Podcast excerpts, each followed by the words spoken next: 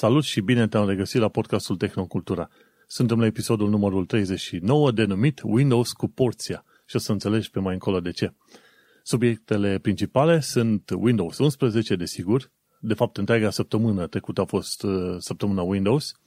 După aia, AI te concediază și 255 de candidați români pentru EFSA. Sincer vorbind, ăsta este episodul în care o să fim Windows 11 all the way, ca să zic așa, iar restul știrilor sunt cumva știi cum, uh, caking on the topping, topping on, on the cake, să zic așa. Oricum, bine te-am regăsit, gazele tale Vlad Bănică și Manuel Cheța te salută.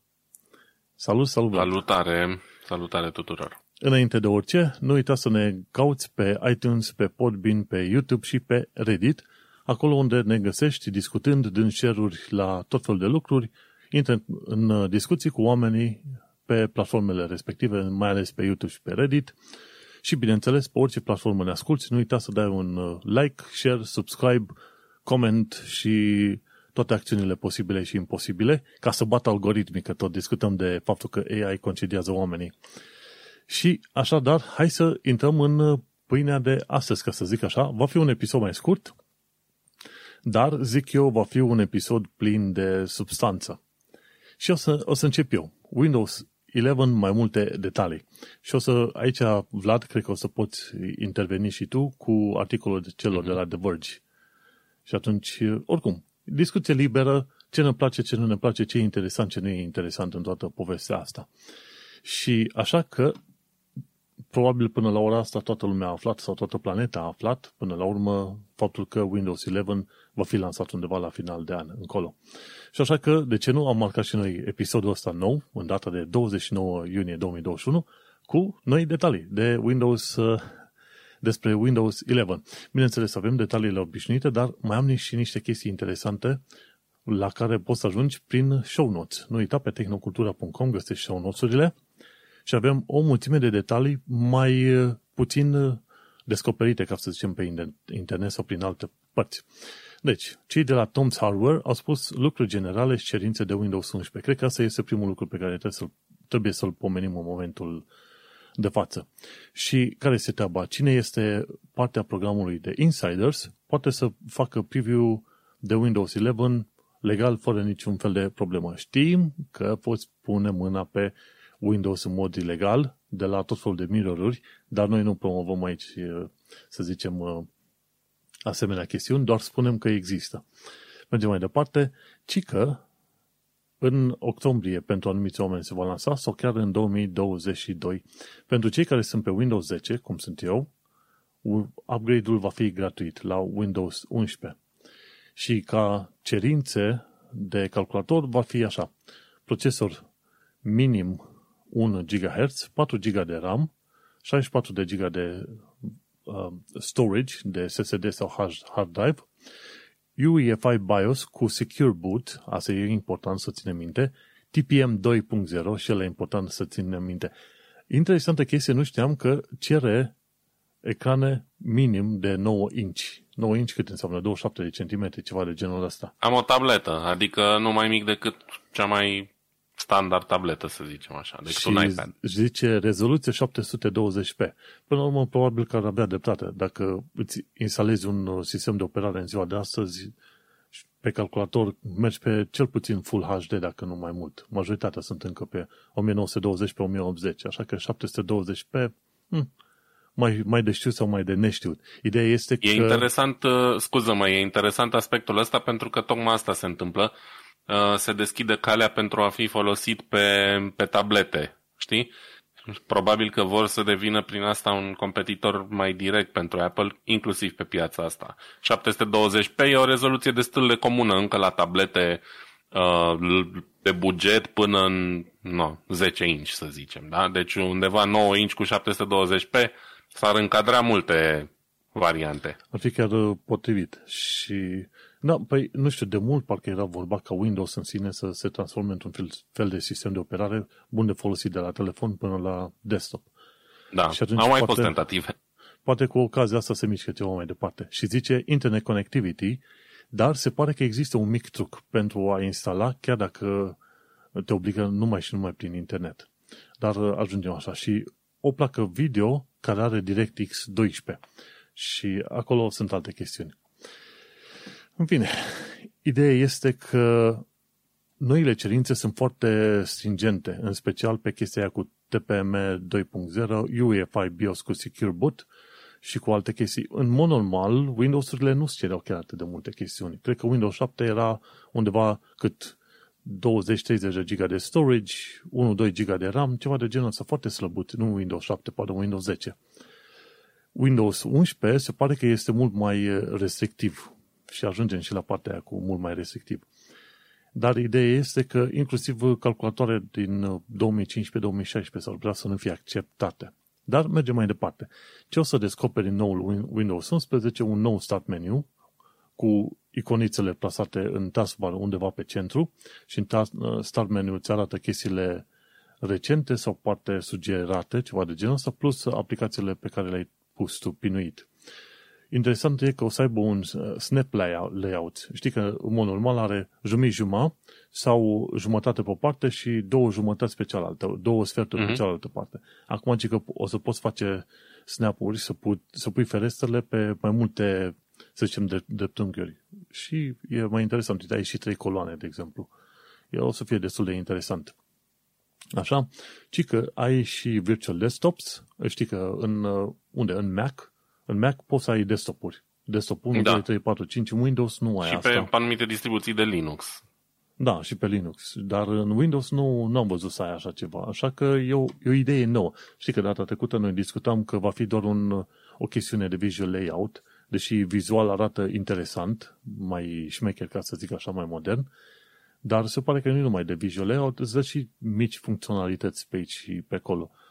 Are da. Windows widgets de care nimeni nu este pasionat și are o chestie interesantă pentru gaming, are două chestii foarte faine, ci că Auto HDR și Direct Storage. Auto HDR efectiv ți-ar permite să vezi, să zicem, zonele întunecate ceva mai bine.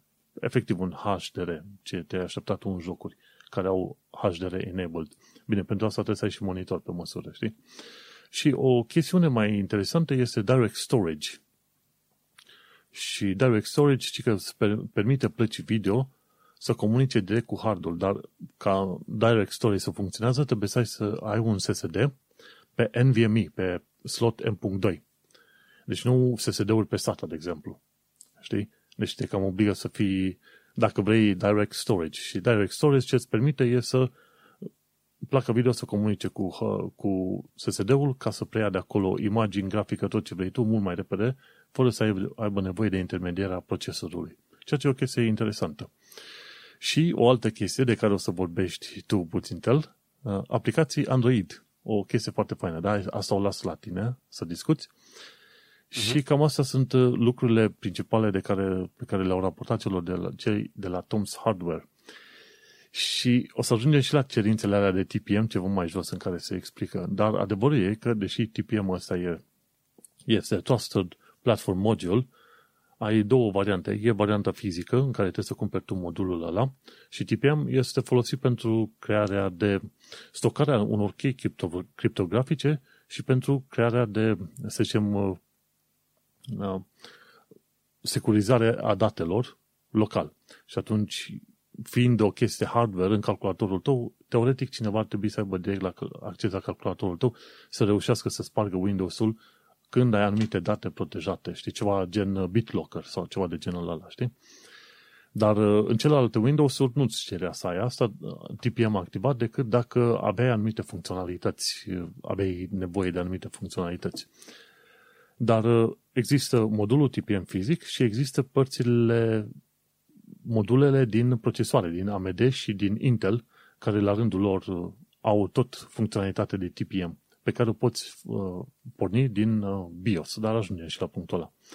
Interesantă chestie, deși TPM, Trusted uh, Platform Module, a creat atât de mult scandal în uh, ultima săptămână, Windows spune că anumite computere vor putea instala Windows 11 fără acest TPM, dar în cazuri speciale, pentru enterprise-uri de obicei.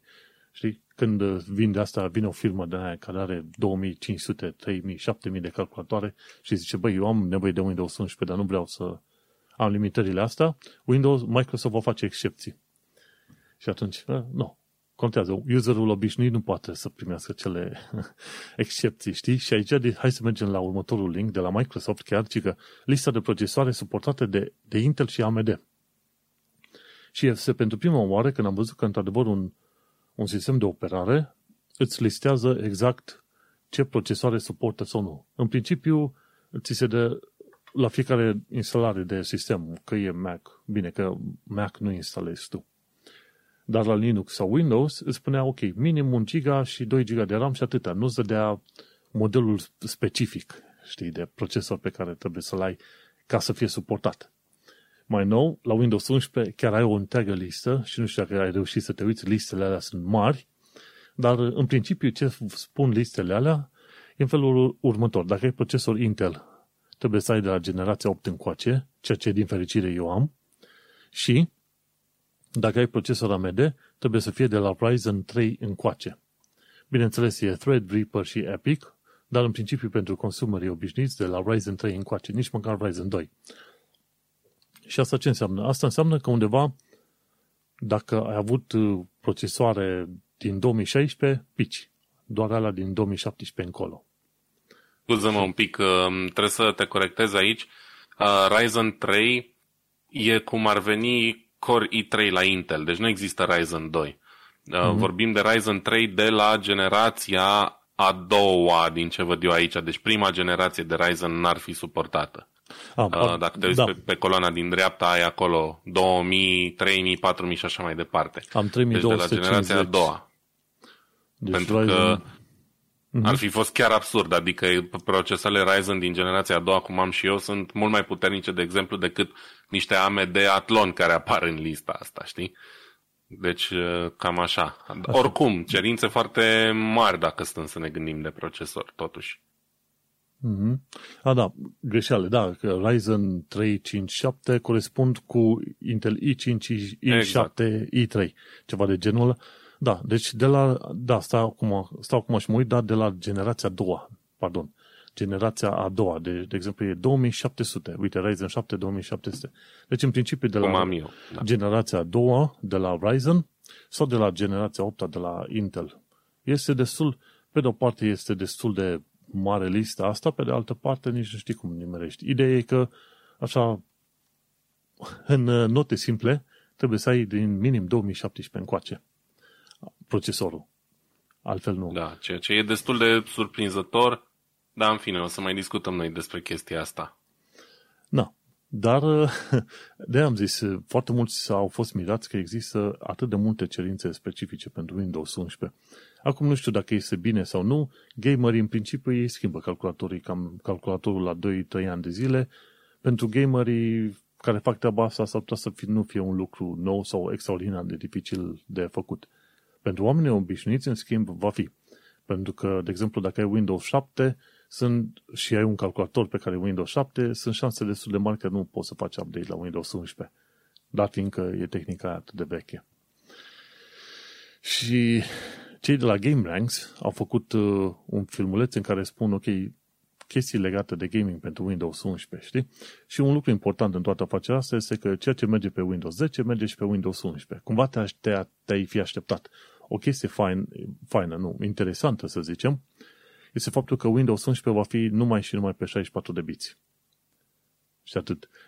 Bineînțeles, poți rula în mod compatibilitate aplicații pe 32 de biți, Windows 10 îți permitea cumva să faci o instalare pe 32 sau pe 64 de biți, Windows 11 e numai și numai pentru 64 de biți. Oricum, sunt, suntem într-o eră destul de modernă, așa că nu, nu este nicio problemă. Și la fel, ăștia de la GamesRanks au spus, ok, ai Auto HDR și Direct Storage pentru încărcarea jocurilor. Chestiuni mai interesante discutate în, în podcastul Security Now legat de Windows 11 vin în, uh, sub forma, de exemplu, unei protecții personale, ca să zic așa. Dacă faci rost de fișierul ISO de oriunde cu Windows 11, atunci trebuie să ai grijă să verifici hash-ul SHA-256 pentru acel fișier. În show notes am pus hash-ul respectiv. Hash-ul l-am copiat de la show notes-urile pentru Security Now. Și în principiu hash-ul este, să zicem, o serie de caractere obținute în urma rulării unei funcții. Și, de, și a, cu, asta îl folosești pentru, uh, să zicem, calcularea sau măsurarea integrității fișierelor. Dacă ai un fișier cu, să zicem, 5 cuvinte și îl treci printr-o funcție de hashing, îți generează o secvență de caractere. Ok? Dacă schimbi un singur care, o, o singură literă din fișierul ăla și treci din nou prin funcția de hashing, îți generează un, un set cu totul și cu totul diferit de caractere. Și atunci hashing-ul ăsta ce face? Se uită la fișierul de ISO, îți trebuie tot felul de, fie comenzi de terminal, fie aplicații care îți verifică hash-ul și îți ia ISO-ul, tot conținutul ISO-ului, îl trece prin funcția respectivă și generează codul ăsta de tamai. Și dacă codul începe cu B8426 și se termină cu 60DCB, sunt șanse mari că tu ai uh, sursa originală. Sau au confirmat că Windows 11 care a ajuns la un moment dat pe tot felul de rețele, este chiar Windows-ul pe care probabil îl vor folosi cei de la Insider. Fără malware, fără nimic. Și de asta am considerat și că este important să te uiți la integritatea fișierului. Chiar în show notes, la un moment dat, uh, specific, uh, hai să căutăm aici, o secundă, Windows 11 îmi place de Steve Gibson, Gibson pentru că el are foarte multe detalii în asta, foarte bine puse la punct și întreabă exact ceea ce te interesează. De exemplu, ok, este Windows 11 ăla corectul pe care îl găsești? Da, îl găsești. Și ce am mai scris în show notes, Steve Gibson aici, este faptul că poți să folosești comenzi de, de terminal în command prompt ca să afli hash-ul, știi? Și e una cert util liniuță hash file și după aia dai, duci la fișierul în sine, care e ISO, și după aia pui spațiu SHA 256. Și atunci îți dă înapoi hash-ul după un anumit timp, știi? Nu, nu chiar pe loc, pentru că, nu. Windows 11 este mare. Așa că, nu știu dacă te-ai întrebat vreodată când te duci pe file list și pe tot felul de fișiere în alea care, de unde poți să încarci, descarci uh, installere sau exe, ce vrei tu, de obicei îți prezintă hash sau, cum îi zic, checksum. Știi? A, și ăla este important pentru că ai e integritatea fișierului. Că dacă este unele cu hash-urile, de exemplu, dacă îți prezintă un hash, să zicem 1, 2, 3, 4 pe site, când ai descărcat programul și folosești cert util liniuță hash file în command prompt în Windows și îți dă 7, 8, 9, 10, îți dai seama că fișierul ăla de pe site a fost uh, cumva modificat. Cineva a avut acces la repozitorul uh, online și a modificat fișierul probabil cu ceva malware. Și tocmai de aceea se folosesc cache-urile astea, știi, ca să îți dai seama că ai fișierul potrivit, știi? Dar, uite, o chestie foarte faină din partea lui Steve Gibson, că a pus și comanda respectivă pe aici. Și la un moment dat el a povestit de faptul că nu poți să instalezi pe offline, pe online, decât pe online account. Știi că în mod normal Windows-ul Windows 10 îți permite să instalezi Windows-ul și pe varianta de offline account.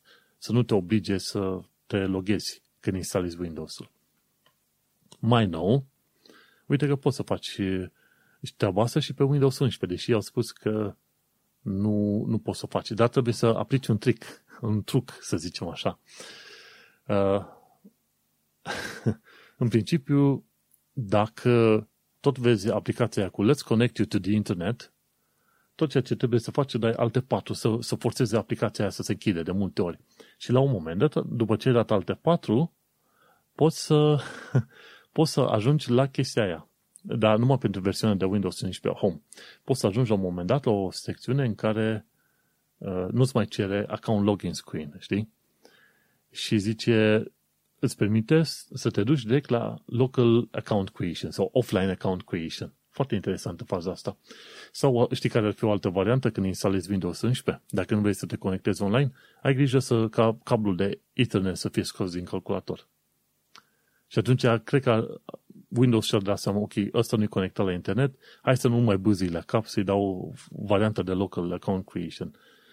Pe de o parte e bună chestia asta cu online account, pentru că se asigură că ai plătit Windows-ul, pe de altă parte, este foarte enervant că nu întotdeauna ai acces corect la internet, înțelegi? Și e dificil pentru mulți oameni. Dar îmi place că tu cu ăsta e prezentat aici. Dai alt F4 până te plictisești și după aia îți dă voie să intri pe local account. Hai. Și ce mai vorbește aici la un moment dat Steve Gibson în show notes, nu uita, e un PDF, am pus uh, show, link către acel show notes, chiar la secțiunea de Security Now, zice ceva în genul ăsta. Ci că, de exemplu, dacă vrei înapoi start menu-ul din Windows 10, trebuie să schimbi niște chestiuni în registri. Și acolo spune la un moment dat că trebuie să te duci, de exemplu, la start underscore show classic mode registry, știi? Și asta trebuie să te duci HK current user, software, Microsoft, Windows, current version Explorer, advanced și după aia start show classic mode și după aia în uh, reg dword de la 0 până la 1 și după aia să dai restartare. Acum nu știu cât de mulți oameni au lucrat cu Red, uh, Reg Editor sau ceva de genul ăsta, editorul de registri, dar nu e foarte greu. Ideea e că dacă ai schimbat o, o chestiune unde nu trebuia, îți poți buli calculatorul, adică nu calculatorul, dar în sine, instalația de Windows și nu mai poți intra în Windows. Trebuie să ai grijă ce și unde schimbi. Dar se poate. Să treci pe Windows 10 Start Menu, dacă chiar vrei. Și până, cum îi zice, până mai, mai iau și puțin aer, hai să-ți predau ție ștafeta, Vlad, povestește-ne puțin de Windows 11 și aplicațiile de Android. Da, bă, într-adevăr, uite, mă uitam uh, peste show notes și am tras concluzia că ultimele trei podcasturile noastre toate au avut ca subiect principal Windows. Anunțul ăsta cu Windows 11 a dat un pic peste cap uh, lumea care nu se mai aștepta la un uh, nou Windows. De fapt, așa au declarat cei de la Microsoft cu ceva timp în urmă. Și uite că tot ce ai povestit tu aici arată că nu avem de face pur și simplu cu uh, un Windows 10 cu un skin mai modern, ci chiar avem de a face cu un sistem de operare cu multe funcționalități noi. Um, asta e dată în primul rând chestia asta de faptul că procesoarele pe care le suportă sunt mult mai limitate. Windows 10 având o plajă foarte largă de, de procesoare suportate. De fapt, asta e una din chestiile care îl făcea foarte atractiv. Um, motivele din spatele faptului că Windows 11 suportă atât de puține procesoare nu le cunosc încă. Probabil că are legătură și cu securitatea care e mult mai bună pe, pe, pe chipurile noi decât pe cele mai vechi. Um, dar nu pot să nu mă gândesc și să nu fiu dezamăgit de faptul că sunt convins din toate discuțiile pe care le-am mai avut și din ce fel de informații mai pune Steam la dispoziție despre computerele utilizatorilor, că deși noi credem că foarte multă lume e deja up-to-date, să zicem așa, cu procesoarele, există încă multe milioane de, de mașini, de computere care au procesoare din acelea care nu mai sunt pe, pe onorabila listă pentru, pentru Windows 11. Și asta înseamnă două lucruri fie că oamenii vor fi obligați să facă upgrade, ceea ce unii dintre ei poate își vor permite, unii nu. În orice caz, vom avea două categorii. Odată oamenii care vor rămâne cu sistemul de operare vechi, care între timp probabil nu va mai fi suportat uh, pe partea de update-uri și așa mai departe, și odată iarăși cu foarte mult deșeu rezultat în urma faptului că multă lume va fi forțată să facă upgrade. Chiar dacă, uite, de exemplu, ai un PC foarte bun pe care ai și un Windows original, Windows 10, cu un procesor din ăsta mai vechi, 2015, 2014, whatever, pe care îl folosești efectiv ca home theater PC, da? Ai un server Plex pe el, ai acolo muzică, filme sau mai știu eu ce. Sau tot ce te joci sunt, e World of Warcraft clasic, care are grafică și cerințe de acum 15 ani, să zicem, da? Da. Ei bine, te trezești în situația de a rămâne cu Windows vechi, cine știe pentru cât timp, sau de a fi obligat să faci update. Ceea ce, cum să zic eu, poate fi de bun augur, dar pe de altă parte, cu siguranță, uh, lista aia de procesoare, diferența, ca să zic așa, dintre procesoarele suportate de Windows 11 cele suportate de Windows 10 va genera mult, mult gunoi. Bun. Asta era entul meu, așa. Uh, probabil că au ei motivele lor, nu le știm încă, e destul de, de, de devreme. Um, ce vroiam să uh, discut însă, știrea din The Verge, care, mă rog, a fost uh, pe toate canalele de media în ultima săptămână, a fost faptul că un inginer al Microsoft a, a anunțat că uh, Windows 11 va suporta sau că utilizatorii de Windows 11 vor avea posibilitatea să încarce și aplicații Android uh, și să le ruleze sub Windows ceea ce e o chestie interesantă, o chestie inedită și Nu știu câte lume se aștepta la treaba asta. Uh, se pare că a existat la un moment dat un anunț cum că Windows uh, va avea un fel de magazin uh, de la Amazon, Amazon App Store, da, da, da. care evident Amazon are multe device-uri pe platforma Android, prin urmare are un App Store propriu cu aplicații Android, dar sunt totuși puține aplicații față de ce conține um, App Store-ul Android clasic, știi? Um, și asta deschide iarăși o serie de, de întrebări pe care nu le putem clarifica încă. Um, în primul rând, care va fi procesul de instalare? Va fi posibilă instalarea lor doar din magazinul uh, Amazon, pentru că asta înseamnă un număr restrâns și select, ca să zic așa, de aplicații, um, din care lipsesc anumite uh, chestii care sunt concurente cu produsele uh, Amazon. De exemplu, cred că YouTube nici acum nu e, sau nu știu, eu am un, uh, un Kindle Fire din ăsta și știu că nu exista aplicație YouTube în magazinul uh, Amazon, fiind vorba de un produs concurent. Da, și da. cine știe câte alte chestii. Din ce am înțeles eu, o să poți face side loading. Cum și cum, n-am nicio e, idee. Asta, despre asta e vorba. Ce înseamnă side loading-ul ăsta de fapt? Înseamnă că putem folosi side loading pe Windows de aplicație Android printr-un anume magazin oferit de Microsoft, gen Amazon App Store, sau înseamnă sideloading, gen instalare de fișiere .apk, da? Ca atunci când ai un telefon cu Android și instalezi uh, fișiere .apk, hai să zicem aplicații piratate, cum ar veni, da? De exemplu.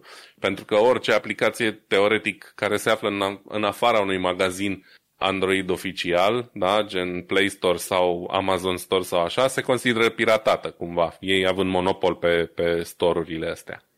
Um, da, da, uite, în fine, o mică comparație legată de aplicația Android. Mi se pare că pe Android poți să ai mai multe store-uri, mi se pare că mai e și F-Droid, de exemplu, ca de unde poți să iei aplicații. Da, sunt mai multe store dar cumva, din câte știu eu, ele trebuie să fie toate aprobate de, de Google. Adică dacă nu e deloc pe store, e cumva semi-problematic, știi? Um, și există în general puține aplicații care nu se găsesc pe niciun store și se găsesc doar sub formă de, de APK. Știi? Da, da. Îți dai seama când, să fim serioși, oricine ai fi, în momentul în care ai opțiunea să instalezi aplicații .apk prin sideload, o să încerci să instalezi aplicații piratate. Da. Um, în fine, asta e, un, e o chestie mai puțin importantă. Mai uh, important e efectiv cum va funcționa asta, cum de. Da? Întrebarea asta e. De ce pre- permite Windows uh, lucrul ăsta? Uh, sub ce formă? Care e deal cu, cu Google? Și așa mai departe, știi? Pentru că cumva sunt în concurență totuși. Uh, să nu uităm că Microsoft a mai avut tendințe de a concura direct pe uh, piața sistemelor de operare mobile cu Google. Uh, să nu uităm acel Windows uh, pentru telefoane mobile din Windows ultimii Mobile, ani da. de viață. Da. Ai lui care a fost, da, nu era rău neapărat, dar nu se putea bate de la egal la egal nici cu um, Android, nici cu iOS. Și cumva, ce înțeleg eu și din toată chestia asta și din tot mecanismul pe care îl pune Microsoft la dispoziție, inclusiv ce ai vorbit tu foarte la început, uh, referitor la rezoluția și dimensiunea unui display pentru Windows 11 și la faptul că uh, permite instalarea de aplicații Android, la un fel de concurență pe piața tabletelor cu produsele Android și eventual chiar și cu cele Apple, da? cu uh, uh, iPad-urile. Știi? Pentru că să fim serioși, singura modalitate plauzibilă de a folosi un ecran de 9 inch în ziua de azi e pe o tabletă, adică nu cred că are nimeni acasă monitor de 9 inch, n-ai avea ce să faci cu el. Sau nu, nu are nimeni un phablet. cu siguranță nu, știi? Um, iar faptul că um, permite instalarea de aplicații Android care în marea lor majoritate sunt optimizate pentru um, interfețe touch, da? Uh, cumva îmi dă de gândit faptul că vrea să încerce iarăși uh, un fel de sistem de operare mobil, nu pe telefon de data asta, dar pe tabletă, unde iarăși ar fi loc, știi, în piață. Doar că, din punctul meu de vedere, și nu zic asta doar pentru că am toată gama de produse Apple la momentul de față pe aici, în casă, nu există concurent pentru iPad. Adică putem să vorbim despre concurență între uh, Android și uh, iPhone la nivel de telefon, avem multe argumente pro și contra de ambele părți, dar Apple versus, adică iPad versus orice altă tabletă cu Android, concurența nu, nu se poate discuta. Da? Pur și simplu ecosistemul Apple e atât de bine pus la punct pe partea asta și oferă atât de multe avantaje încât nu avem ce să vorbim. Mai ales că e clar, uh, ceilalți producători, cei care se bazează pe uh, sistemul de operare Android, oferă din ce în ce mai puține tablete și majoritatea sunt din astea low cost, care oricum n-ar prea intra în concurență directă cu, cu iOS. Apropo Poate de... că Microsoft vrea să facă chestia asta acum. Apropo de întrebarea eu. ta de ce face Microsoft chestia asta, mi se pare că Satya Nadella a fost, a avut un interviu cu cei de la Business Insider de curând, am urmărit un filmuleț scurt și întrebau, ok, care este intenția voastră? Că doar ați zis că Windows 10 va fi ultimul. Și au spus uh-huh. că acum ei vor să facă din Windows un fel de platformă pentru toți. Și chiar a spus acolo, zice, am vrea să vedem Google, Google uh, Play acolo. Și mai mult, am vrea să rulăm inclusiv aplicații de iOS. Și atunci intenția Ei, lor ar, ar da. fi, într-adevăr, să adune din toate platformele posibile să le permite. Și adevărul că e o, e o idee foarte deșteaptă. În momentul în care tu îți iei softul tău și îl transformi în platformă, efectiv ca un, uh, să zicem, un program de suport pentru tot felul de sisteme de operare și de dispozitive, tu creezi un, efectiv un ecosistem nou. Și la asta mă gândesc. Asta e o lovitură foarte bună. Cred că, dincolo de tot felul de modificări pe care le-au făcut ei în Windows, faptul că permit și au intenția de a permite oricăror uh, aplicații, că să Android, că să iOS, să ruleze pe Windows, ar fi un lucru extraordinar de mare. și aia, Categoric. Aia mă gândesc că ar fi o chestie faină, o combin cu virtual screens și mai pui cu uh, Snap Grid și atunci o să ai un uh, virtual screen pentru aplicații mobile și un virtual screen pentru aplicațiile desktop și pe aia te mici, mici de pe unul pe altul când ai nevoie și când ai notificări și alte prostii de genul, știi? Așa că e o mișcare foarte interesantă faptul că, într-adevăr, vor, vor, cel puțin vor, să permite să ruleze. Dar adevărul este că, așa cum ai zis și tu, dacă tu vrei să fii open, atunci permitem să-mi instalez orice fel de APK vreau eu. Și asta, un uh, fișier de instalare pentru aplicație. Deci permite da. chestia aia. Da, e interesantă abordarea, rămâne de văzut cum va fi primită de ceilalți uh, doi concurenți, că poate Android, Google ar fi cumva mai deschis la o abordare de genul, dar mă îndoiesc că Apple uh, ar vrea să facă chestia asta. Rămâne de văzut. Oricum, funcții noi interesante, care cumva sparg tiparele și transformă Windows în altceva decât era până acum. Um, și vedem ce fel de anunțuri se vor mai face pe viitor. Da, oricum, ideea este că știm, ok, iOS rulează aplicațiile într-un anumit mod, în cel mai rău caz, dacă Microsoft vrea să facă niște chestii, cum oricum Microsoft face programe pentru uh, macOS, cum are Office-ul și alte chestii de unde genul ăsta, deci Microsoft face și pentru macOS, zice, poate, în cel mai rău caz, ar putea face un emulator și toți ar putea permite să-ți instalezi, să-ți rulezi dar adevărul e că prima mișcare a fost făcută. Și e posibil ca Google să sară și să zică noi suntem open și foarte prietenoși, așa că o să sărim și noi în aceeași echipă și în continuare vezi că Apple va fi arătat cu degetul, mai ales în procesul ăsta mare cu Epic. Aha, deci Apple nu permite, nu permite să am un alt App Store, dar mai mult, nu, nu permite ca aplicațiile pe care le am pe telefon să le am și pe desktop la un moment dat. Nu știu, e o, e o abordare nouă și sunt foarte interesat să văd cum o să iasă toată afacerea asta.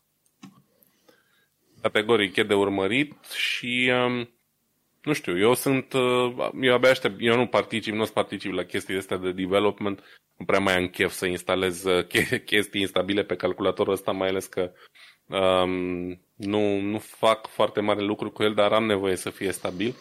Uh, dar sunt curios când va ieși versiunea finală, probabil o să primești și eu update-ul și sunt curios cum va fi. Bun, hai să mergem pe mai departe, ci că tot de la show notes, show notes-urile de la podcastul Security Now, pe care l-am pomenit de atâtea ori, cred că ar trebui să-i trimit un invoice, să zic, băi, v-am făcut reclamă, ia trimiteți-ne și nouă o cafea, una în Germania și una în Anglia.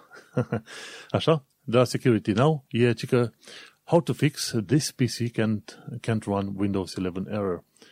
Foarte mulți oameni vor uh, rula aplicația numită PC Health Check, cred că așa îi zice, și o să-i spună calculatorul ăsta nu poate să ruleze Windows 11. Este, deci, dar fiindcă suntem într-o eră a informației și suntem într-o eră în care suntem obișnuiți să primim totul pe tavă, aplicația asta, în modul în care a fost creată și prezintă informația aia, refuzul, este probabil una dintre cele mai retardate chestii pe care le-am văzut eu în materie de programming.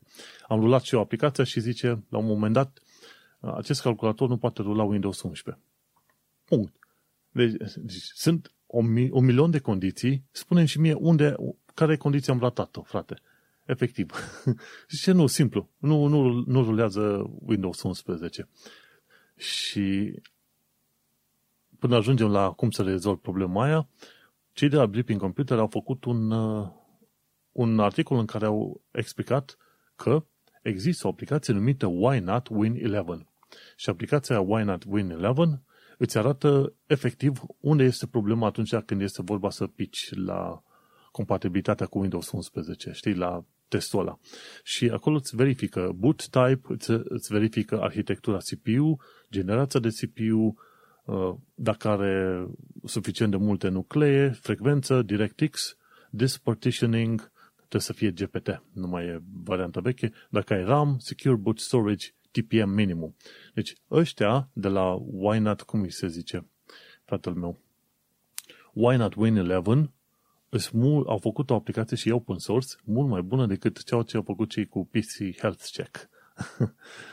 și asta e important. Vezi că tu, efectiv, ca să-ți instalezi Windows-ul, acum trebuie să fii atent la boot type, secure boot, storage, TPM, RAM, disk partitioning, dar asta e disk partitioning GPT era oricum nevoie și pentru Windows 10. Dar și la DirectX și la CPU. Deci 6-7 condiții diferite. Asta, de tocmai de Windows 11 este puțin mai uh, mofturos decât aproape orice alt sistem de operare din gama Windows am avut până la ora asta. Așa că nu uita să cauți Why Not Win 11, cauți direct uh, exact totul într-un cuvânt. Știi?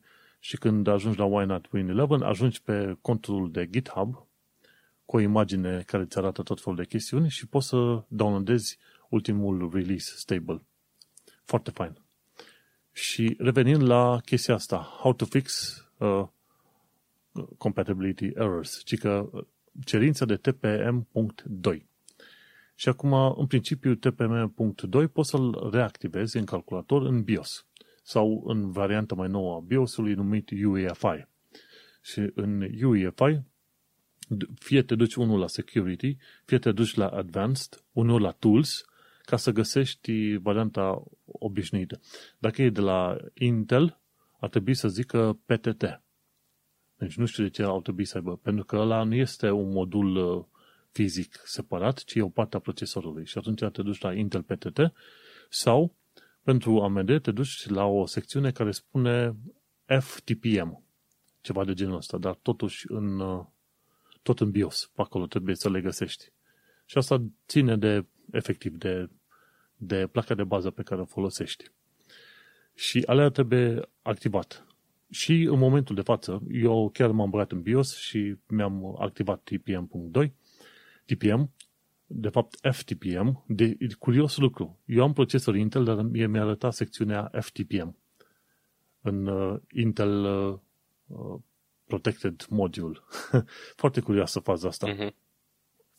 Bun. Și în momentul de față, și pentru Windows 10 poți avea un TPM dacă vrei să folosești, mi se pare BitLocker, ceva de genul ăsta.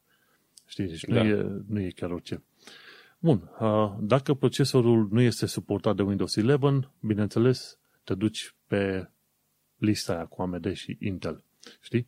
PC must support Secure Boot. Și asta este o condiție foarte interesantă. În Secure Boot e o opțiune, tot așa la partea de securitate sau la Advanced, una din două, e o chestie numită Secure Boot. Și când te duci la lista aia, poți să alegi Off sau Windows. Windows UEFI Mode. Am ales și eu de curând Windows UEFI Mode și asta îți permite cumva să facă bio, BIOS-ul face o extra verificare să se asigure că uh, fișierele de butare sunt efectiv cele ale Windows-ului și nu altele, știi? Și atunci de aia zice Secure Boot, zice ok, ne asigurăm că e Windows-ul.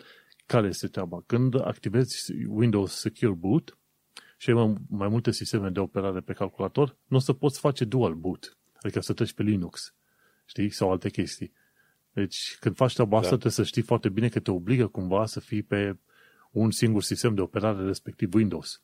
Inițial eu aveam uh, off, pus off la chestiunea și asta însemna că puteam să am dual boot. Acum, dacă am forțat numai pe Windows, în calculatorul ăsta o să pot instala numai și numai Windows. Asta e o chestiune pe care nu mulți o știu. Și, de exemplu, Secure Boot, ok, aici explică la un moment dat în articolul ăla cum rezolv problema cu Secure Boot și TPM2, cum poți să-l activezi. În fine. Uh, îți mai dă niște sfaturi, cum poți să faci bypassing de Secure Boot, dar uh, sunt destul de complicați. Cine este interesant, interesat, de ce nu, poate să se uite în linkul ăla pe care l-am pus eu la secțiunea cu Security Now, ci că erori comune legate de specificațiile Windows 11, știi? Și are chiar o chestie în asta. Poți să instalezi Windows 11 pe un legacy BIOS și teoretic ai putea. Știi? Numai că trebuie să ai un Windows uh, 10 USB drive și pe fișierele din surse uh, install.wim, install wim, fișierele alea trebuie modificate cu fișierele install wim de la Windows 11.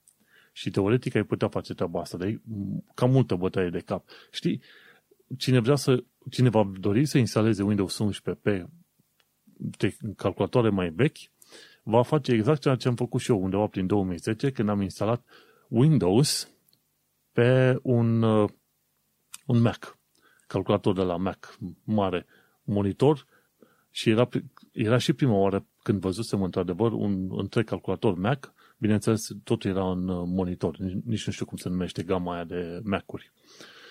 Și... Um, ah, Pa, nu Power, mm, îmi scapă acum cum se numește. Oricum, da, știu la ce te referi, dar îmi scapă. Monitorul conține și calculatorul și în lateral avea un loc de CD. Și persoana respectivă m-a rugat să instalez Windows pentru că nu știa Mac-ul, nu știa să lucre pe Mac, pe, tel, pe calculatorul respectiv, pentru că îl primise de la cineva din sănătate. Și gândește-te cât de dificil ar trebui să fie să caut drivere și să instalezi totuși Windows pe un calculator cu Mac. E posibil, dar e multă scărpinătură aiurea, știi? Cu mâna dreaptă în partea stângă, ceva de genul ăsta. Oricum, cred că vor fi mhm. destul de mulți oameni interesați să facă nebunia asta, știi? Oricum, curios, curios. Deci, nu uita, why not Windows 11 este un tool mai bun decât PC Health Check și îți prezintă tot felul de chestiuni, ok, ce-ți merge și ce nu-ți merge. După ce am făcut TPM, am dat enable la TPM, până la, la urmă PC Health Check mi-a spus, ok, ești ok, poți să instalezi Windows 11. Bun, și TPM, deja am explicat, este un modul care îți permite să criptezi datele local în calculator, fără să ai nevoie de chestiuni software, e o chestie hardware pe acolo. Și ce mai vreau să vorbesc e de știrea celor de la PC Gamer, ci că Windows 11 scapă de, o, de anumite chestiuni și unul, una dintre știrile interesante este faptul că Internet Explorer nu mai este în Windows 11. Și atunci apare întrebarea, ok, dacă Windows 11 uh, scapă de Internet Explorer, cumva o să scape de Internet Explorer și Windows 10 în curând? Poate da, poate nu. Probabil. Știi? Speranța ar fi că da, că e prea vechi, e prea iurea și inclusiv la noi la muncă nu mai uh, avem uh, Windows, de exemplu, nu suportăm Windows, uh, pardon, Internet Explorer 9 și 10, pentru că n-au securitate suficient de bună când uh, te bași pe formularele securizate, știi, să introduci datele de card. Și atunci alea nu le mai suportăm clar. Windows 11 încă, nu Windows 11, pardon, IE 11 încă mai suportăm, dar nu pentru mult timp. O să trebuiască să-l scoatem din listă curând. Deci să-l scoate. Oricum, Windows 10 mai este suportat până prin 2025. Deci mai e, mai e ceva timp și vor fi destui care vor rămâne pe Windows 10 încă mult și bine. Bun. Ce o să mai fie scos din Windows 11, pe lângă multe alte chestiuni, ci că o să fie snipping tool, vechiul snipping tool când îți făcea un uh, screenshot la o întreagă pagină. Acum Știi, dacă vrei să faci un screenshot la o, o anumită secțiune de pagină și screenshotul să fie salvat în clipboard, ai uh, o combinație foarte faină. E Windows Shift S. Nu știu dacă ai folosit vreodată asta. Windows Shift S. Am folosit-o, da. Folosesc des, chiar destul de des că am nevoie des. În, uh, la Mac au, au ceva built-in și foarte bine cunoscut, iar eu folosesc numai Command-J, mi se pare, pentru screenshot-uri de bucăți de pagină, știi? Și de când am descoperit la asta noul snipping tool, uh, cred că zice Smart Snipping sau ceva de genul ăsta, uh, cu Windows Shift și S, una, două l-am folosit. Papac, tai, selectezi și pe aia trimiți în e-mail cum ai nevoie. Nu te mai chinui să, să, să iei screenshot-ul, îl bagi într-un program, după aia de acolo să-l tai și după aia să-l urci în e mail sau ceva, știi? Foarte bună treaba. Ci că Secure Mode nu va mai fi posibil în Windows 11 decât pentru Windows 11 Home Edition.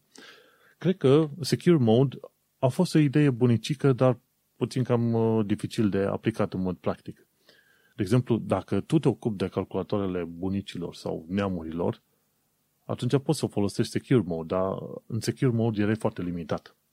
Doar ca idee spui, băi, ok, ți-am instalat, dar vezi că nu poți să faci următoarele chestiuni, ca să fie protejați oamenii, să nu fie victimele uh, malware. Bun, și să mai pierd anumite chestiuni gen timeline și wallet pe care nu le-am folosit uh, ever.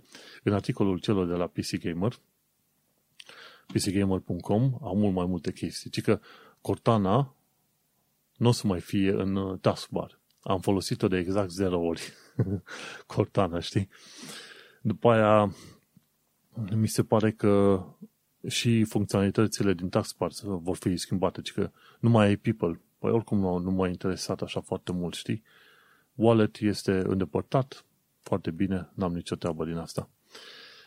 Uh, o mică paranteză ce vreau să mai fac până încheiem toată șarada cu Windows 11, 11 este faptul că TPM este folosit în uh, destul de multe locuri, iar celor de la, cei de la Microsoft le-au spus ălora de la Blipping Computer, zice, băi, următoarele feature-uri de Windows au nevoie de TPM 2.0.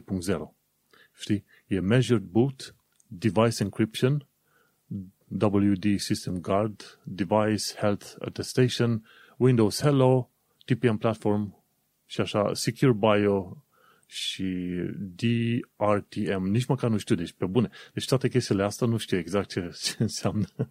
Într-o zi le vom afla și noi.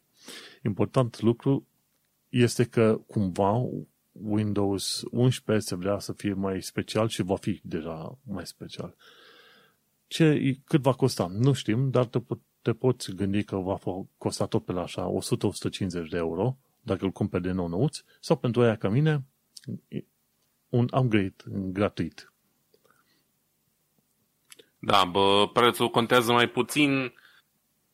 Cine are deja Windows 10 va beneficia de update, uh, cine nu, na, vedem când ajungem acolo. Da. Nu uitați, e hashul SHA256 pe care l-am pomenit acolo. În caz că faceți prostioare, să aveți grijă să aveți fișierul uh, potrivit. Și cam asta. Concluzii legate de Windows 11 până trecem mai departe. Ce părere ai um, acum? Nu știu ce concluzie am putea avea. Concluzia principală e că încă suntem de vreme și doar cei foarte pricepuți în ale Windows-ului și ale calculatoarelor vor putea beneficia cu adevărat de el. Um, mai trebuie să așteptăm un pic să vedem ce ce fel de funcții ne mai oferă, e interesant. Uh, îmi place cum arată, arată modern, mi se pare că arată mai bine decât arăta Windows uh, care 8 nu? A fost la care arată cum arată acum Windows 10. Că de la Windows 8 până aici sunt uh, destul de puține îmbunătățiri. Da. Adică um, Windows 11, ce vreau să spun, e că arată a 2021, pe când Windows 8, când a ieșit, nu arăta whatever an a fost atunci. Știi ce zic? Da. Um, și sper să fie de bun augur. Uh, nu avem cum să scăpăm de Windows prea curând, aia e clar. Și poate e mai bine așa decât să tot uh, tragă de Windows 10.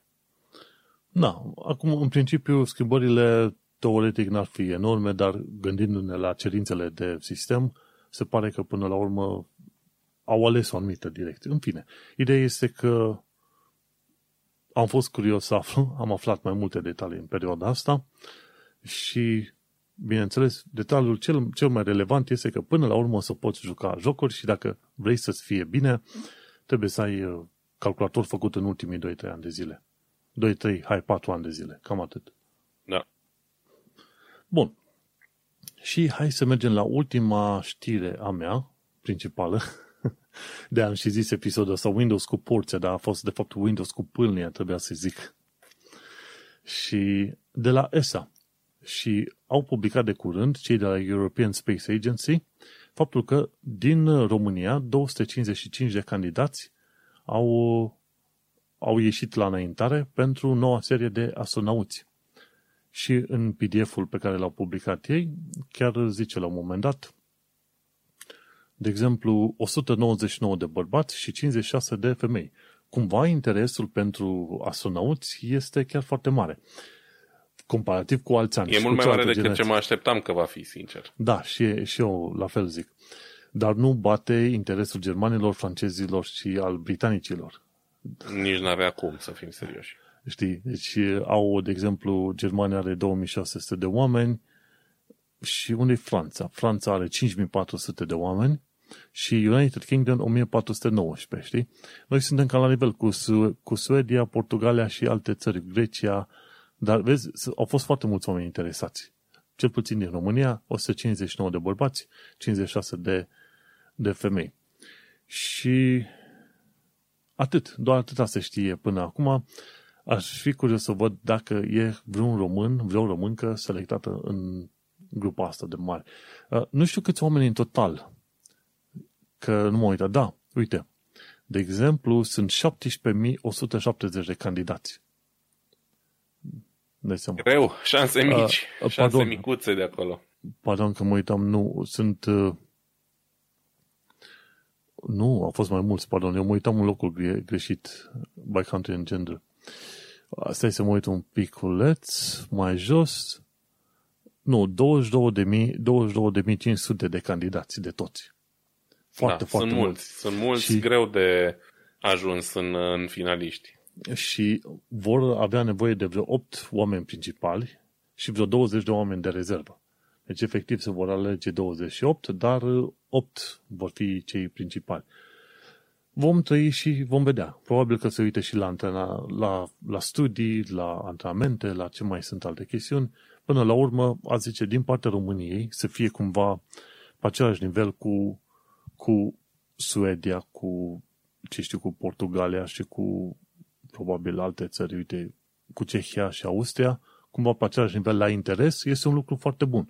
Într-o țară ca România, care știm că interesul pentru orice fel de chestiune este destul de mic. Așa că... E mic pentru că și studiul e limitat, știi?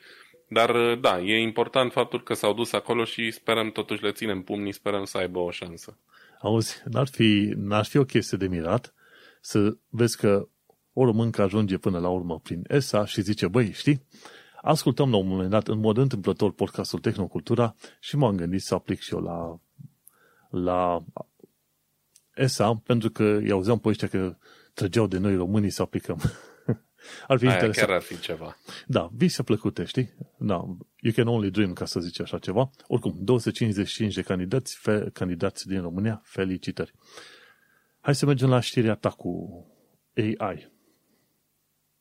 Um, da, mai am două chestii de, de povestit în seara asta.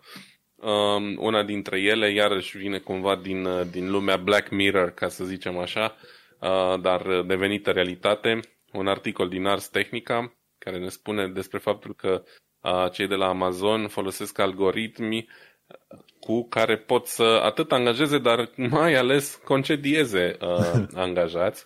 Um, ce părere avem despre asta vom discuta în continuare. Um, este vorba de faptul că um, se pare că mulți contractori din ăștia independenți care, funcționează, care lucrează pentru compania Flex um, care e un fel de Uber uh, al pachetelor, ca să zic așa, adică oamenii sunt cumva parteneri Amazon, nu sunt angajați direct ai Amazon, dar ajută la distribuirea, la livrarea coletelor Amazon. Am impresia că numai în Statele Unite există entitatea asta numită Flex. Um, și, bineînțeles, e făcută tocmai în ideea în care um, cum să zic eu, nu ai același volum de coletărie când ești Amazon zi de zi, lună de lună. Există spike-uri, există perioade cu necesar mai mare de livrări, necesar mai mic și atunci au gândit uh, sistemul ăsta, Flex, prin care poți să te angajezi ca partener Amazon să livrezi uh, colete. Și se pare că sistemul ăsta e conceput în așa fel încât foarte puțină interacțiune umană este necesară. Adică poți să te angajezi direct prin aplicație, dar poți la fel de bine să fii concediat direct prin aplicație și asta a stănit un pic de uh, rumoare uh, în privința eticității, nu? Cred că e un, e un cuvânt ăsta uh, actului acesteia, da? cât de etic e, cât de corect e să ca un, o inteligență artificială să concedieze un om pur și simplu. Și primele uh, semne sunt uh, date din interior, inclusiv discuții um, din care reiese că se știa din momentul în care a fost uh, conceput AI-ul respectiv că vor fi probleme și că nu e suficient de bine pus la punct și că oamenii vor avea de suferit. Uh, propoziția exactă din articol este citez, executives knew this was going, this was gonna shit the bed, adică directorii știau că va crea probleme chestia asta și totuși au, au pus-o în uh, funcțiune și um, unii dintre, dintre șoferi, da, dintre uh, cei care au pățit de la sistemul ăsta, uh, au tot felul de, de povești. De exemplu, um, un șofer intervievat de cei de la Bloomberg, a spus că ratingul ei a scăzut foarte puternic după ce a trebuit să în, ducă înapoi pachete la depozit din cauza că a găsit un cui în cauciuc. Deci a avut pană la mașină efectiv și din cauza asta n-a putut să-și facă ruta, a trebuit să returneze coletele. Și sistemul ăsta de rating, de puncte, în funcție de cât de repede ai livrat colectele, câte și așa mai departe, a, i-a scăzut foarte puternic și foarte brusc ratingul, astfel încât a avut probleme reale uh, să-l, să-l crească din nou și a durat ceea ce s-a stricat în câteva ore, a durat săptămâni să fie reparat. Um, și cu toate astea, tot a fost concediată, aparent pentru un așa zis uh, violating terms of service, da? Um, pe care nici ea nu i-a știut exact ce fel de termene a încălcat, cum spune aplicația aia. Um, altă persoană a fost concediată pentru că aparent uh, poza selfie-ul făcut la sfârșitul turei uh, nu corespundea cu poza din permisul de conducere făcută în momentul în care s-a angajat, deci niște dubioșenii din astea, da? În da, momentul da. în care te angajezi, scanezi, faci o poză a permisului de conducere ca să dovedești că, ești, că ai dreptul de a conduce și cumva la fiecare sfârșit de tură, din ce înțeleg eu, ți se face un selfie whatever, da? Ca să demonstrezi că ai fost la muncă sau nu înțeleg. Și cu toate astea, uite, oamenii au fost concediați pe probleme din astea de recunoaștere facială foarte dubios. Un sistem care nu ar trebui să existe într-o lume ideală. Um, Dar nu discutăm care... de o lume ideală. Aici discutăm de o da. lume în care oamenii se folosesc de AI ca un fel de scuză pentru incompetența efectivă a firmei respective, oriunde ar fi că la un moment dat și AI-ul ăla lucrează pe datele care îi sunt date. Dacă tu îi dai date proaste, îți dă date proaste înapoi. Și acolo ei, n ei când fac... Eu mă și gândesc că nici măcar nu este un AI. Este un fel de mic programel care face calcule simple, 1 plus 1 egal cu 2, dacă nu este da, egal bine, cu 2... AI e așa, un fel de a spune, da? Uh, AI e în principiu orice fel de programel, cum spui tu, care face niște chestii de capul lui. Nu înseamnă că e o chestie super evoluată de machine learning sau mai știu eu ce. Exact cum ai spus tu, poate să fie un cod de câteva rânduri. Și a, tocmai asta este ideea, că trebuie să iei toate condițiile alea. Tocmai de aia, mi se pare pe, pe Uniunea Europeană, așa ceva n-ar funcționa. Adică pe Uniunea Europeană, datorită GDPR și Data Protection, se spune n-ai voie ca să concediezi pe cineva într-un mod automat. Trebuie să ai un uh, om, o intervenție umană în tot, în tot procesul ăsta. De da. ce? Pentru că ăștia care fac toate programele astea și le dau drum așa in the wild, nu au toate cazurile posibile. Adică ce se întâmplă dacă ai paz, pană, ce se întâmplă dacă omul a ajuns la spital și tot felul de condiții, că efectiv viața asta e construită pe multe excepții. Iar ăștia care se laudă că au un AI care lucrează foarte bine, primul lucru pe care trebuie să întrebe, ok, cum funcționează la edge cases? Cum, cum se ocupă de excepții? Păi nu sunt, atunci ești prost. Pentru că pur și simplu ești, ești total inutil și ăla nu este un loc de muncă în care vrea să lucrezi, știi? Da. E, îți dai seama, știm deja care sunt procedeele Amazon și nu știu dacă am vorbit noi despre, despre chestia asta la podcast, dar o să menționez poate pe scurt. Ideea e că Amazon nu are interes să facă chestia asta cât mai transparentă, mai limpede și mai corectă. Da? Interesul lor este fix opusul, e să fie cât mai opacă, cât mai greu de înțeles ca să funcționeze pentru ei, în folosul lor, da? Uh, inclusiv chestia asta cu pană. Pe ei nu interesează, pe ei interesează să fie coletele livrate la timp, nu interesează nici dacă mori în tură, să fim sinceri, ăsta este adevărul gol-goluț. Um, și de ce spun chestia asta cu atâta convingere și ce vreau să, să mai menționez, nu știu dacă am spus aici la podcast, uh, dar um, am văzut de curând, mi-a fost uh, arătat pe una din, um, unul din site-urile astea de joburi din Germania, unul din cele mai mari site-uri de, de joburi din, uh, din Germania, un job pentru uh, ceva de genul șef de tură la un depozit Amazon de undeva de aici din Germania, unde ghiși care era principala cerință uh, pe care trebuia să aibă șeful de tură respectiv. Trebuia să aibă armată sau să fi făcut parte din, din armată cândva, mm-hmm. înțelegi? Deci asta spune totul, spune ce, ce fel de șef de tură au nevoie la Amazon, au, da, de ce fel de șef de tură au nevoie la Amazon.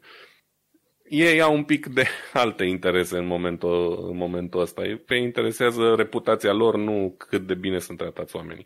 În fine, uh, deviem de la subiect, partea tehnică, da, că suntem la tehnocultura, e faptul că, uite, iar se găsește un fel de software, o aplicație, un AI, cum vrei tu să-i spui, care ia decizii foarte importante în viețile noastre, nu după cele mai bune criterii, și ajungem iară în, la discuția aia despre cât de periculoase sunt chestiile astea dacă nu sunt uh, foarte bine puse la punct și foarte bine controlate de Efectiv, autorități, de cine o fi nevoie.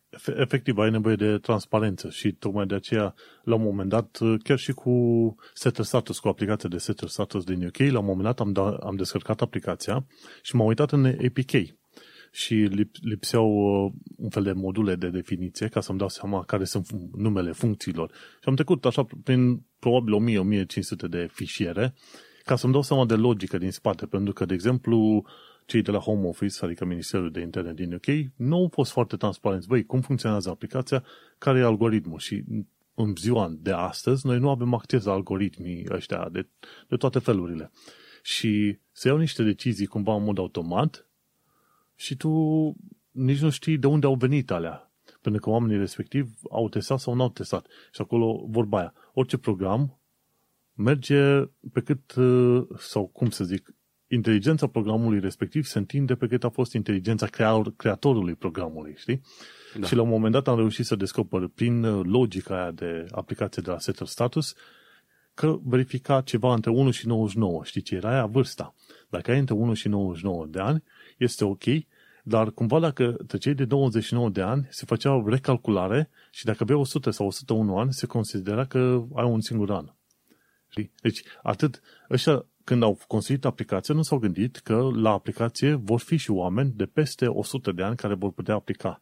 Știi, și chiar au apărut în presă și zic, ok, chiar așa este și când m-am uitat la logică, o parte din logică era într-adevăr în APK. O altă parte de logică este mutată undeva în backend pe serverele lor și nu avem acces. Dar, uite, vezi, 1 și 9 până la 99 de ani, marea majoritate nu vor trăi până la 99 de ani. Dar pentru cei care n-au trăit, uh, li se spunea, trebuie să vii cu părintele să aplice pentru tine. Știi? Deci limitările astea și de AI, de orice ar fi, sunt efectiv legate de limitările ălora care au construit programele respective.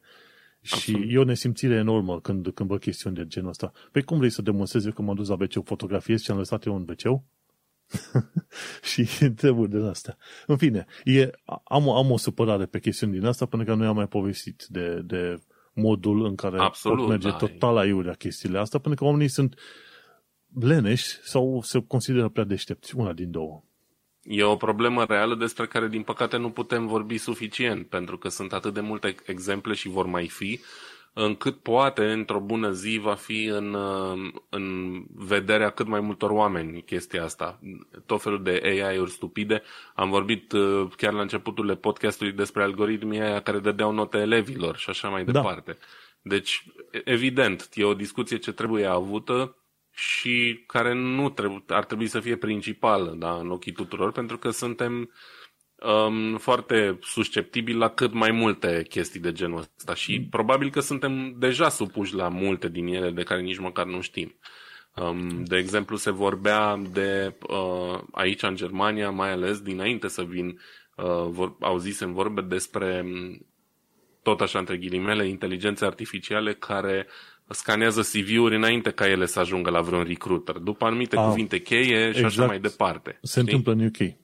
Se întâmplă și acolo, și aici, și așa mai departe. Iarăși e o chestie care îți cumva știrbește un, un drept, dreptul la o șansă egală, dacă cineva consideră că un sistem de genul ăsta poate cu adevărat să filtreze corect CV-urile, știi? Și cine știe, poate or fi unele, dar poate sunt oameni extrem, extrem de buni care nu știu să scrie corect un CV sau nu știu ce să scrie corect în el, știi? Și atunci poți ajunge la alte probleme. În fine, exemple sunt multe. Ideea e că trebuie să fim pe fază, să știm că putem fi um, um, victimele, între ghilimele, unor astfel da. de, de practici. Da? Uh, da, și e o carte numită Automating Inequality, pe care am mai recomandat-o odată. Nu mai știu de cine uh-huh. a mhm. fost scrisă. Automating Inequality. Și să vedem dacă chiar asta, cred că este. Da, Virginia Eubanks, da, chiar asta este cartea și a povestit de tot felul de situații în care așa zis AI-uri sunt folosite și într-un mod total aiurea. Tocmai de aceea, în orice fel de decizie a AI-ului, trebuie să existe un proces în asta de recurs în care să fie implicat un om. Okay. Bun, eu cred că am discutat destul. Eu cred că am ajuns Absolut. și la finalul de episod. Mai avem o știre pe acolo, dar o lăsăm pe alte dăți. Important este că, cred că în episodul ăsta am umplut capul oamenilor de Windows. Windows 11 a fost întâlnirea aia, când? Joia trecută, nu? Stai să mă uit când. Joia nu trecută a fost pe 24 iunie, da, pe 24 iunie a fost atunci marea lansare. Așa, am discutat despre Windows în episodul ăsta și despre AI. Am făcut un rant de cât 15 minute numai despre AI. da, dar este important de discutat. În fine, Windows 11 și AI în podcastul Tehnocultura, episodul 39, pe care l-am denumit Windows cu porția sau cu pâlnea, depinde cum vrei tu. Și am discutat despre Windows 11, faptul că AI te concedează și 255 de candidați români pentru ESA. Cred că ne-a ajuns cât am vorbit, că ni s-a dus și vocea. Până în alta, noi te salutăm, îți mulțumim că ai ascultat noul episod de podcast și nu uita să-l găsești pe Vlad Bănică pe canalul lui de YouTube, Diaspora Cast, și pe mine pe manuelcheța.com. Altceva de completat, Vlad? Uh, ca de obicei, faceți o donație, ajutați pe cei din jur, pe cei aflați la nevoie, fiți mai buni unii cu ceilalți. Awesome. Și pe mine mă găsiți la podcastul Un Român în Londra și pe manuelcheța.com. Îți mulțumim fain că ne-ai ascultat, ne auzim pe data viitoare. Baftă! Ciao!